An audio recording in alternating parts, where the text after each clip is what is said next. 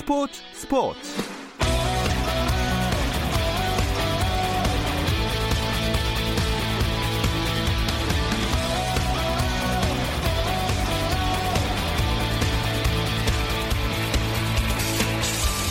스포츠가 있는 저녁 어떠신가요? 아나운서 김종현입니다. 오늘 하루 스포츠계를 돌아보는 스포츠 타임라인으로 김종현의 스포츠 스포츠 출발합니다.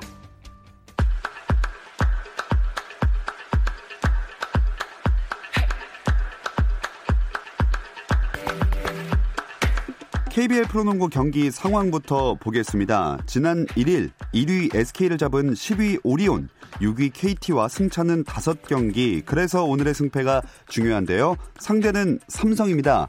현재 경기 61대 57로 오리온이 넉 점 앞서고 있습니다. 그리고 현대모비스는 울산에서 지난 시즌 숙적인 전자랜드를 맞이했는데요.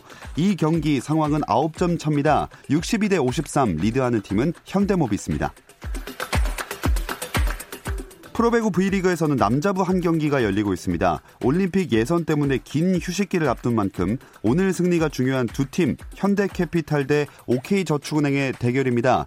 세트스코어 2대 0으로 OK저축은행이 앞서고 있고요. 현재 3세트 19대 18 현대캐피탈이 한 점 차 앞서고 있습니다. 프로야구 LG 트윈스 소속 A 선수의 시민 폭행 사건과 관련해 구단과 한국야구위원회 모두 경찰 조사를 지켜본 뒤 징계를 결정할 전망입니다. 어제 서울 용산경찰서는 LG 소속 A 선수를 폭행 혐의로 불구속 입건했다고 밝혔는데요. 이에 대해 LG 구단은 A 선수가 당일 조사를 받지 못한 상태라 주말 경찰의 출석 조사를 받을 예정이라면서 구단은 경찰 조사를 마친 뒤 사안에 대해 논의를 진행할 계획이라고 밝혔고 KBO 관계자 역시 LG로부터 경위서를 받은 뒤 징계위원회 개최 여부를 논의할 예정이라고 설명했습니다.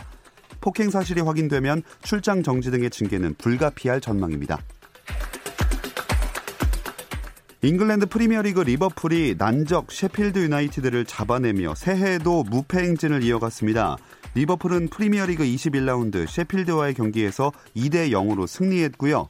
이로써 리버풀은 20경기 19승 1무 승점 58점으로 압도적인 1위 자리를 유지했습니다. 2위 레스터시티와의 격차는 승점 10석점 차가 됐습니다. 미국 프로농구 NBA에서는 LA 클리퍼스가 여유롭게 승리를 챙겼습니다. 클리퍼스는 디트로이트 피스톤스와의 홈 경기에서 126대 112로 이겼는데요. 클리퍼스는 레너드가 18득점 6리바운드 5어시스트를 기록했고 윌리엄스가 22득점 5어시스트 등 6명의 선수가 두 자릿수 득점을 올리며 팀의 2연승에 기여했습니다. 한편 댈러스 매버릭스는 브루클린 네츠를 123대 111로 이기고 2연패에서 탈출했는데요. 댈러스는 루카 돈치치가 석점슛 5개를 포함해 31득점 13리바운드 7어시스트로 맹활약하며 팀의 승리를 이끌었습니다.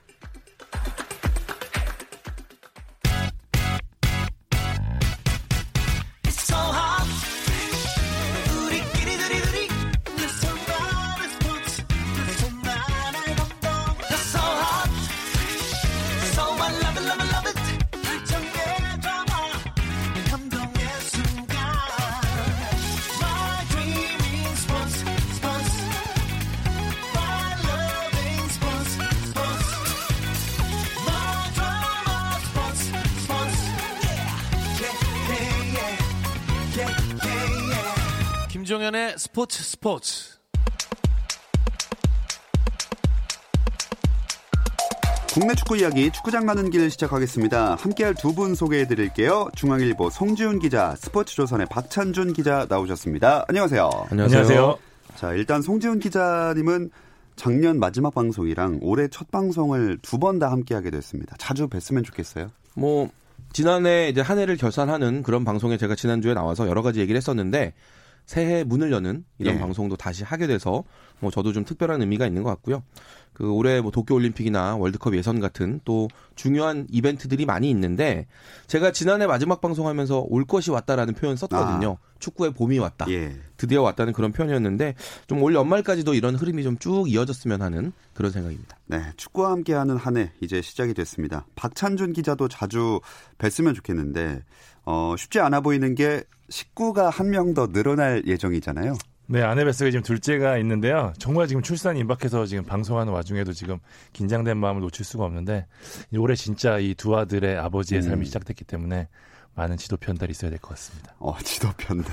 일부러 그 방송을 선택해서 오셨다는 아, 정말 얘기가 오해입니다. 아? 네, 아내를 진심으로 사랑합니다. 네, 아, 그 순산 그리고 또 잘 커가는 모습 기대해 보겠습니다. 자, 새 축구계에도 두 분의 가정만큼이나 화목하고 따뜻한 일만 있기를 바라면서 2020년 첫 번째 축구장 가는 길 본격적으로 시작해 볼게요. 일단 이번 주에도 오피셜 꽤나 많이 쏟아졌죠. 지난주에 제가 확정적이라고 설명드렸던 그 내용들 울산이 수비수 정승현 선수와 미드필더 원두재 선수 데려왔고요. 전북도 수비수 오반석 선수 계약 맺었다 발표를 했습니다. 수원은 보스니아 리그 득점왕 출신의 크르피치 선수 네. 그리고 전북의 측면 수비수 명준재 선수를 데려왔고요. 성남은 베테랑 공격수 양동현 선수와 3년 계약 그리고 2부 리그로 내려간 제주는 정조국, 박원재, 임동혁 선수 한꺼번에 영입을 했습니다. 그리고 국가대표 골키퍼인 조현우 선수가 대구 FC를 떠나고 울산에 새 둥지를 튼다 이런 소식도 들리던데 일단 확정은 아닌 거죠. 네, 일단 조현우 선수가 현재 지금 군사 훈련을 받고 있기 때문에요. 개인 합의가 완료가 되지 않았기 때문에 일단 오피셜이 나오지 않고요. 울산과 에이전트 사이, 사이의 합의는 어느 정도 지금 완료된 상황입니다. 일단 김승규 선수는 가시아의 이적이 확정이 됐고요. 울산의 골키퍼 자리가 비면서 울산이 조현우에게 접촉을 했고요. 때문에 지금 이 조현우 선수가 군사 훈련을 마치고 난 뒤에면은 그때쯤 에 아마 오피셜이 나오지 않을까 음. 그런 생각이 듭니다. 그런데 조현우 선수가 원래 해외 진출에 대한 의지가 강하지 않았습니까? 지난해 뭐 독일 간다는 이제 그런 진출한다는 내용의 보도가 여러 차례 나왔었는데 사실 이제 아는 기자들 사이에서는 이게 계약 조건을 감안하면 사실 갈 수 없는 내용이다라는 어. 걸 미리 알고 있었던 그런 상황이고 그때 당시에 이미 그 조현우 선수 대리인이 일본 쪽 팀들과 접촉을 한다는 얘기도 꽤 흘러 나왔었거든요. 예. 하지만 이제 이런저런 이유로 일본 J리그 행도 무산이 되면서 결국은 이적을 한다면 국내로밖에 갈 수 없는 그런 상황이 됐고 이제 앞에서 이제 박찬준 기자도 설명을 배경 설명을 잘 해주셨지만 울산이 김승규라는 그런 국가대표 넘버원 골키퍼를 갑자기 잃는 이런 상황이 됐기 때문에 울산이 좀 더 조급했던 음. 더 적극적으로 나설 수밖에 없는 그런 환경이 만들어졌습니다.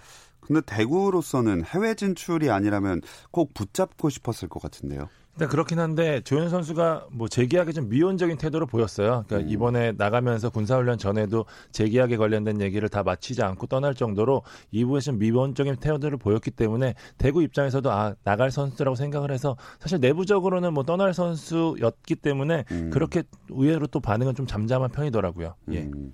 음. 자, 이렇게 김승규 선수가 떠나고 조현우 선수가 실제로 울산으로 가는 게 확정이 된다면 골키퍼들의 연쇄 이동이 좀 일어날 수도 있겠네요. 일어날 수 있는데 일단 전제가 있어야 됩니다. 그 송범근 선수가 원래 이제 일본 제1리그로 갈 것이다 가능성이 있다는 얘기들도 나왔었는데 그러면서 이제 전북도 조현우 선수 영입에 대해서 좀 구상을 음. 했었거든요.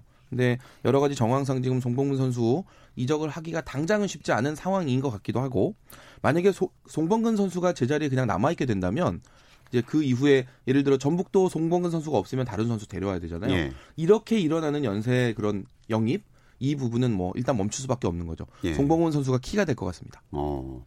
그리고 오피셜 중에 유승철 감독과 관련된 소식도 있었습니다. 예, 이 최장학 투병적인 유상철 감독이 이제 인천 지휘봉을 내려놓기로 했다고 인천 구단이 발표를 했는데요. 사실 제가 연말에 뭐 인터뷰 때문에 아니었는데 사실 만났었거든요. 그래서 직접 얘기를 나눴는데 그때 대표이사가 그 점심 식사를 하기 위해서 와서 그 자리에서 이제 얘기를 했다고 했었어요. 자기도 사실 더 하고 싶은 생각도 있고 음. 몸 상태도 생각보다 나쁘지 않아서 할까 말까 고민을 했었는데 이게 내 욕심이 아니었나 이런 생각을 한다면서 공식적으로 얘기를 했고요. 구단에서는 이런 유 감독의 뜻을 잘 받아주면서 명예 감독으로 남기로, 남겨주기로 했고요. 그다음에 또 그 치료비 전액을 또 도와주기로 하면서 음. 훈훈하게 마무리가 됐습니다. 자, 이렇게 유상철 감독이 중간에 감독직을 내려놓게 됐습니다. 후임 감독은 어떻게 되는 건가요?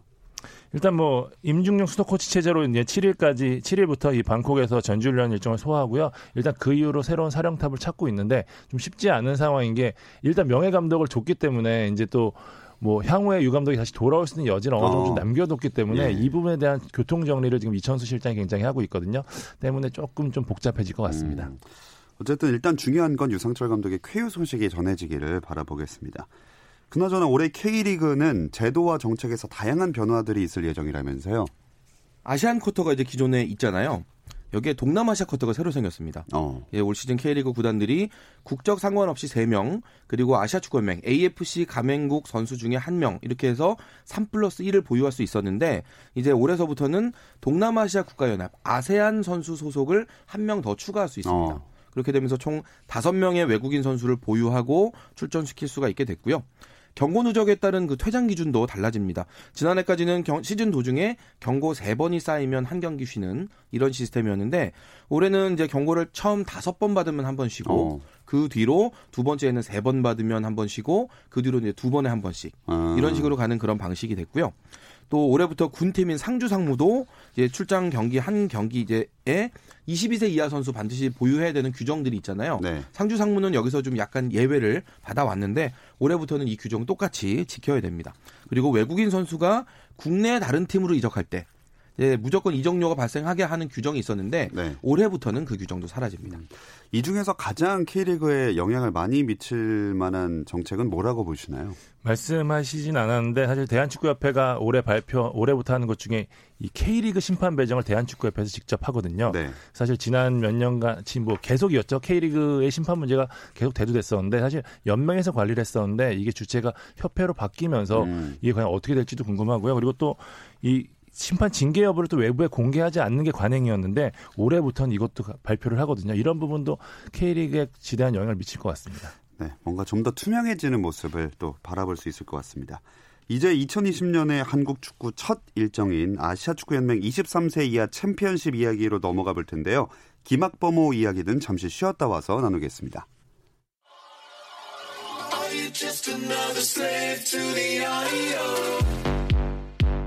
국내 유일 스포츠 매거진 라디오 김종현의 스포츠 스포츠 금요일 밤의 축구 이야기 축구장 가는 길 듣고 계시고요. 스포츠조선의 박찬준 기자, 중앙일보 송지훈 기자와 함께하고 있습니다. 23세 이하 대표팀 김학범호가 도쿄올림픽을 향한 도전에 나서게 됐습니다. 근데 아직 대회가 열리는 태국으로 들어가 있지는 않다면서요? 네, 현재 김학범호는 말레이시아에서 훈련 중이고요. 지난달 28일 말레이시아로 떠났는데요. 이 쿠알라룸푸르에서 이 본선 진출국이죠. 사우디아라비아, 이 호주와 두 차례 비공개 연습 경기를 치른 후 5일 결전지로 입성할 예정이었는데요. 이 사우디전이 잔디 사정으로 취소되는 악재를 겪었습니다. 이제 뭐 호주전 정도는 치르고요. 5일 날 이제 조별리그 1차전 장소인 태국 송클라로 입성할 예정입니다. 자, 이강인 선수, 백승호 선수가 없는 대표팀이고 평가전도 취소되고 약간씩 안 풀린다는 느낌도 듭니다. 이 김학범호가 올림픽 본선에 가려면 이번 최종 예선에서 3위 안에 들어야 되거든요. 토너먼트 승부가 남아 있기 때문에 예. 사실 이 3위라는 성적 누구도 보정해주지 않는 아주 어려운 길을 가야 되는데 그래서 김학범 감독이 지금 이번 최종 예선 준비하면서 그 어느 때보다도 공을 많이 들이고 준비를 했었는데 말씀하신 대로 지금 두 번 치르기로 했던 평가전 중에 한 번 못하게 됐고 그리고 꼭 데려오고 싶다고 얘기했었던 이 유로파 백승호 이강인 선수도 결국 둘 중에 아무도 데려오지 못했습니다. 예. 예, 이런 부분들 어떻게 보면 팀 분위기에 살짝 악영향이 미칠 수도 있는데 팀 분위기부터 빨리 다 잡아야 될 것 같습니다. 자, 이 서- 왜 유럽파 선수들이 빠져서 전력이 약화된 것 아니냐 말들은 많지만 막상 면면을 살펴보면 큰 걱정을 하지 않아도 된다 이런 얘기도 있거든요. 두 분은 어떻게 보시나요? 저도 그렇게 생각해요. 사실 저는 이강인, 백승호 선수 두 명 모두 이 차출하려고 했다는 것 자체가 약간 오버 아닌가 이런 생각도 사실 좀 오. 들었거든요. 왜냐하면 물론 이들이 오면 좋긴 하겠지만 기존 자원이 워낙 괜찮습니다. 특히 뭐 이들이 허리 자원인데 김학범호는 허리가 강점이거든요. 누가 들어가도 뭐다제 몫을 할 수 있는 특히 이선 자원 쪽에 굉장히 좋은 선수들이 많기 때문에 이 선수들을 잘 활용하는 게 저는 우선 포인트라고 생각을 해서 저는 큰 문제가 없을 거다. 저는 그런 생각이 듭니다. 그럼 어떤 선수들이 대표팀을 구성하고 있는지 좀 자세하게 소개를 해주실까요? 뭐 방금 이제 박찬준 기자도 얘기를 했지만 그 이번 대표팀의 가장 큰 특징은 소속팀에서 주전으로 꾸준히 나오는 선수들이 정말 많아요. 어, 그러니까 이전에 우리 올림픽 팀 쭉 살펴보면 다들 나이가 어리기 때문에 소속팀에서 주전인 선수들이 별로 없었거든요. 4년 전만 해도 한 권창훈 선수 정도, 문창진 정도 이 정도였는데 이번에는 뭐 거의 주전급 대부분이 다 소속팀에서 많이 뛰는 선수들. 뭐 예를 들면 지금 골키퍼 송범근 선수 같은 경우는 뭐 K리그에서도 가장 주목받는 골키퍼 중에 한 그렇죠. 명이고 또 최전방에 안양의 조규성, 또 아산의 오세훈, 또 측면에 김대원, 부산의 이동준, 프라이부르크에서 뛰는 정우영 선수도 있고요. 음. 또 광주의 엄원상 이런 이선 자원들 다 누구를 주전으로 내세워도 자기 몫을 할 수 있는 그런 선수들입니다. 아, 면면이 참 괜찮으니까 오히려 이제 선발 경쟁할 때 누가 확고한 우위인지를 알 수 없을 것 같아요. 맞아요. 예, 말씀하신 대로 다 좀 고만고만한 선수 그리고 저마다 개성 있는 선수들인데요. 특히 이선이 그렇습니다. 말씀하신 대로 이동준, 김대원, 엄원상, 이동경, 정우영은 누가 나가도 큰 차이가 없거든요. 사실 지난 두바이컵에서 아예 그 김학범 감독이 이원하에서 스쿼드를 운영했음에도 불구하고 이선 자원에서는 거의 완벽한 경기력을 보였었거든요. 매 경기 다양한 변화를 줄 수 있고 로테이션을 할 수 있다는 점이 이 팀의 가장 큰 장점이고요. 물론 좀 아쉬운 건 수비 쪽에 있습니다. 수비에 이 정태욱 선수 그리고 김태현 선수가 주전으로 조금 앞서 있긴 하지만 그래도 약간 좀 약한 느낌이 좀 있거든요. 그리고 아직 이 선수들이 완벽한 주전이라고 음. 보기 힘든데 그 부분에 대한 부분 어느 정도 해소가 된다면 저는 이번 대회 나쁘지 않다고 봅니다. 자, 경쟁이 아무래도 치열하다 보니까 올림픽 예선 통과를 노리는 그 과정에서 올림픽 또 최종 엔트리에 들기 위한 경쟁도 벌어지겠네요. 네, 물론 최종 예선이 올림픽 본선으로 가는 이제 중요한 관문이기도 하지만 선수들과 김학범 감독 입장에서 보면 그 선수들 중에 누가 상대적으로 경쟁력이 앞서 있는지 그리고 실전에 나갔을 때 누가 더 잘할 수 있는지 이런 거를 또 가늠해 보는 그런 기회가 되기도 하거든요. 어, 이번 최종 예선에서 두각을 나타내는 선수가 이제 올림픽 본선에서도 이제 주전으로 나올 가능성도 높기 때문에 그 경쟁 정말 치열할 것 같습니다. 예. 자, 일단 제일 중요한 건 올림픽 본선 진출하는 것 자체가 될 것 같습니다. 근데 우리랑 같은 조에 편성된 팀들이 한 국가도 쉽사리 볼 만한 팀이 없는 것 같아요. 맞습니다. 이 김학범호가 중국, 이란, 우즈베키스탄과 함께 C조에 속했는데요. 이 조편성 이후 죽음의 조라는 얘기가 계속 나올 정도로 만만치 않은 조에 속했습니다. 음. 일정은 중국전이 첫 번째 경기죠. 네, 9일에 중국과 첫 경기를 하게 되고요. 이제 12일에 이란전 그리고 15일에 우즈베키스탄 이런 순서로 상대를 하게 됩니다. 자, 송지훈 기자님은 아까 박찬준 기자가 죽음의 조다 이렇게 말씀하셨는데 비슷하게 보시는 건가요? 뭐 저도 큰 틀에서는 일단 동의를 하고요. 왜냐하면 우리나라 입장에서 봤을 때 아 그래도 이 팀은 잡고 가겠구나라는 그런 느낌을 쉽게 주는 팀이 없어요. 그러니까 저는 사실 이 조에서 우리가 가장 걱정해야 될 팀은 우즈베키스탄이라고 보는데 어. 네. 4년, 2년 전에 있었던 대회 우승팀이기도 하고, 우리가 이 우즈베키스탄은 지금 이 연령대가 오히려 A 대표팀보다도 더 주목받는 세대라고 하고, 음. 자국에서 굉장히 주목받는 그런 선수들이거든요. 자신감이 넘치기 때문에 우리 입장에서도 쉽게 볼 수 없는 어. 그런 상대고, 이란이야 뭐 원래 아시아의 강호잖아요. 뭐 A 대표팀만큼은 아니지만 그래도 이 선수들 이제 기본적인 자신감이 있고 중국은 부상 조심해야죠 우리가 항상. 네. 예, 뭐 A 대표팀 기준으로 볼 수는 없긴 하지만 그래도 중국 진짜 부상이 염려되긴 하네요. 맞아요. 근데 사실 이 거스 이딩크 감독이 계속 지도를 했다라면은 조금 부담스러울 수도 있는데 사실 중국 23세 이하 대표팀과 우리의 격차는 이 A 대표팀 격차 이상이라고 보시면 좀 될 것 같거든요. 이 하웨이 감독이랑 그리고 뭐 제일 중요한 인물이라고 할 수 있는데 한국을 처음으로 이겨본 이 가오 홍보 이 부회장이 이 팀을 음. 담당을 하고 있는데 전력이 우리에 비해서 이 크게 떨어지는 것이 사실입니다. 그나마 이 영국에서 뛰었던 이 장윤닝 선수가 눈에 띄는데 이 선수도 부상으로 우리와의 경기에서 뛸 수 있을지 여부도 좀 불투명한 상황이고요. 일단 1차전이라는 부담감 그 부분만 잘 넘긴다면 중국과의 경기 큰 네, 문제 없이 넘길 수 있을 것 같아요. 네, 중국은 23세 이하 대표팀도 좀 이렇게 플레이 스타일이 거친가요? 그러니까 이거는 뭐 연령대의 문제가 아니고 사실 중국 선수들이 경기 흐름에 상당히 민감하게 반응하는 아. 그런 경우가 많은데 예를 들어서 우리가 이기고 있다. 그리고 후반에 시간이 얼마 남지 않으면 중국 선수들 초조하잖아요, 당연히. 그렇죠. 그럴 경우에 좀 신경질적인 반응, 거친 플레이 이런 경우가 많이 나오는 그런 상황인데 우리 입장에서는 중국을 이기는 건 물론 당연히 중요합니다만은 우리가 이 경기를 통해서 부상이나 이런 이탈 자원 없이 경기를 네. 마치는 것도 우리가 3위 이상의 성적을 기대해야 되기 때문에 음. 상당히 중요한 과제가 됩니다. 네, 전반 초반에 한 다섯 골 정도 넣어놓으면 뭐 이제 그럴 염려도 잘 해결될 것 같습니다. 예. 그리고 우즈베키스탄은 지난 10월에 두 차례 친선전을 가진 경험이 있잖아요. 네, 맞습니다. 당시 1차전에서 3대 1로 이기고요. 2차전에서 1대 2로 패하면서 1승 1패로 친선전 마무리했는데요. 우즈베키스탄이 굉장히 좋은 팀입니다. 송지훈 기자 얘기한 대로 이 황금 세대라고 부를 멤버들인데 당시에 그 10월에 왔던 우즈벡 멤버 중에는 4, 5명 정도가 빠졌었어요. 당시 그 선수들이 A 대표팀에 차출되면서 오지 못했는데 이들이 가세 할 경우에 팀이 달라질 거라고 당시 우즈벡 감독이 호언 장담을 했었거든요. 때문에 우즈벡은 당시보다 좀 더 좋은 전력일 가능성이 높고요. 워낙 또 좌우 측면을 중심으로 한 공격력이 인상적이었기 때문에 우리 홈에서 하는 경기였음에도 불구하고 물론 뭐 우리가 그때 당시 테스트를 했기 때문에 100% 전력은 아니었지만 예. 일단 졌던 경, 경험이 있다고 하는 거는 우즈벡은 분명히 경계해야 될 것 같아요. 자, 다음으로 마지막은 이란입니다. 이란은 아까 잠깐 이야기하시면서 아시아 최강이다. 모두가 동의를 하겠지만 A 대표팀 이란이랑은 또 다를 수 있잖아요. 어떻습니까?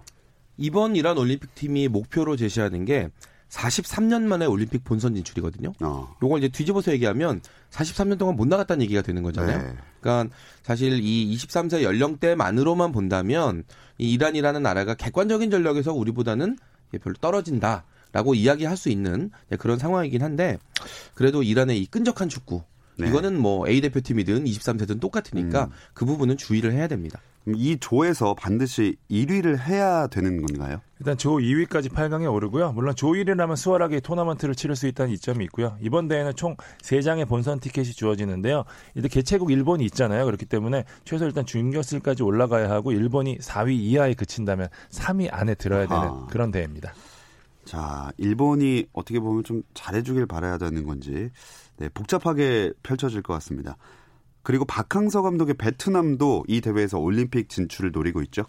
이 베트남이 우리 바로 이웃조 D조에 있습니다. 예. 이 10일에 아랍에미리트와 첫 경기, 그리고 13일에 요르단, 그리고 16일에 북한 이렇게 상대를 하는데 베트남 입장에서는 결국은 이 중동의 두 팀 과연 어떻게 다룰 것이냐. 요게 상당히 중요하고 그래서 오늘 방콕에서 바레인을 상대로 어. 연습 경기를 한번 하고 이번 대회에 참가를 하게 됩니다.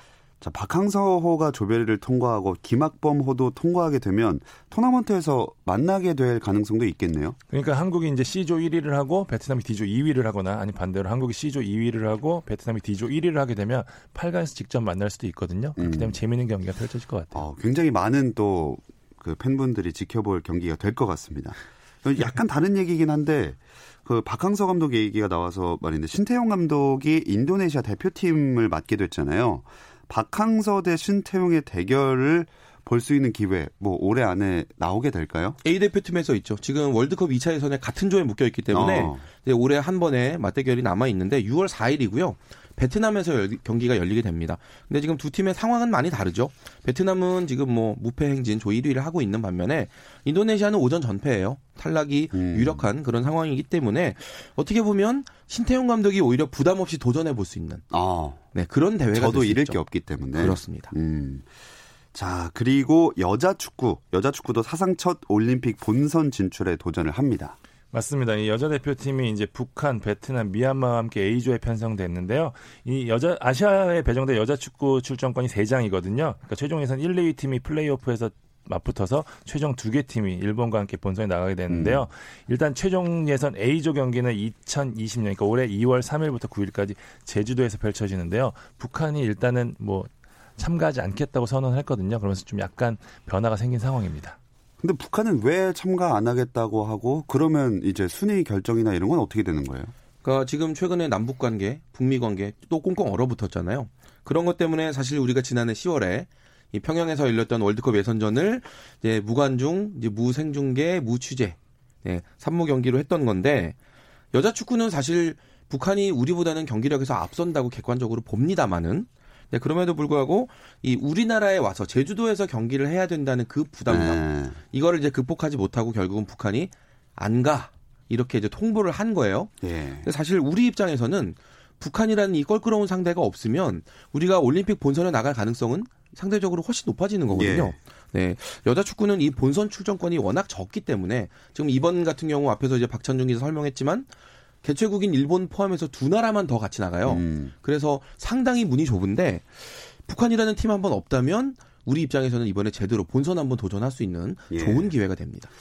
아, 이래저래 북한 그 선수들이 조금 아쉬울 그 감정을 가질 수도 있을 것 같습니다. 뭐 이런 말 해도 되는지.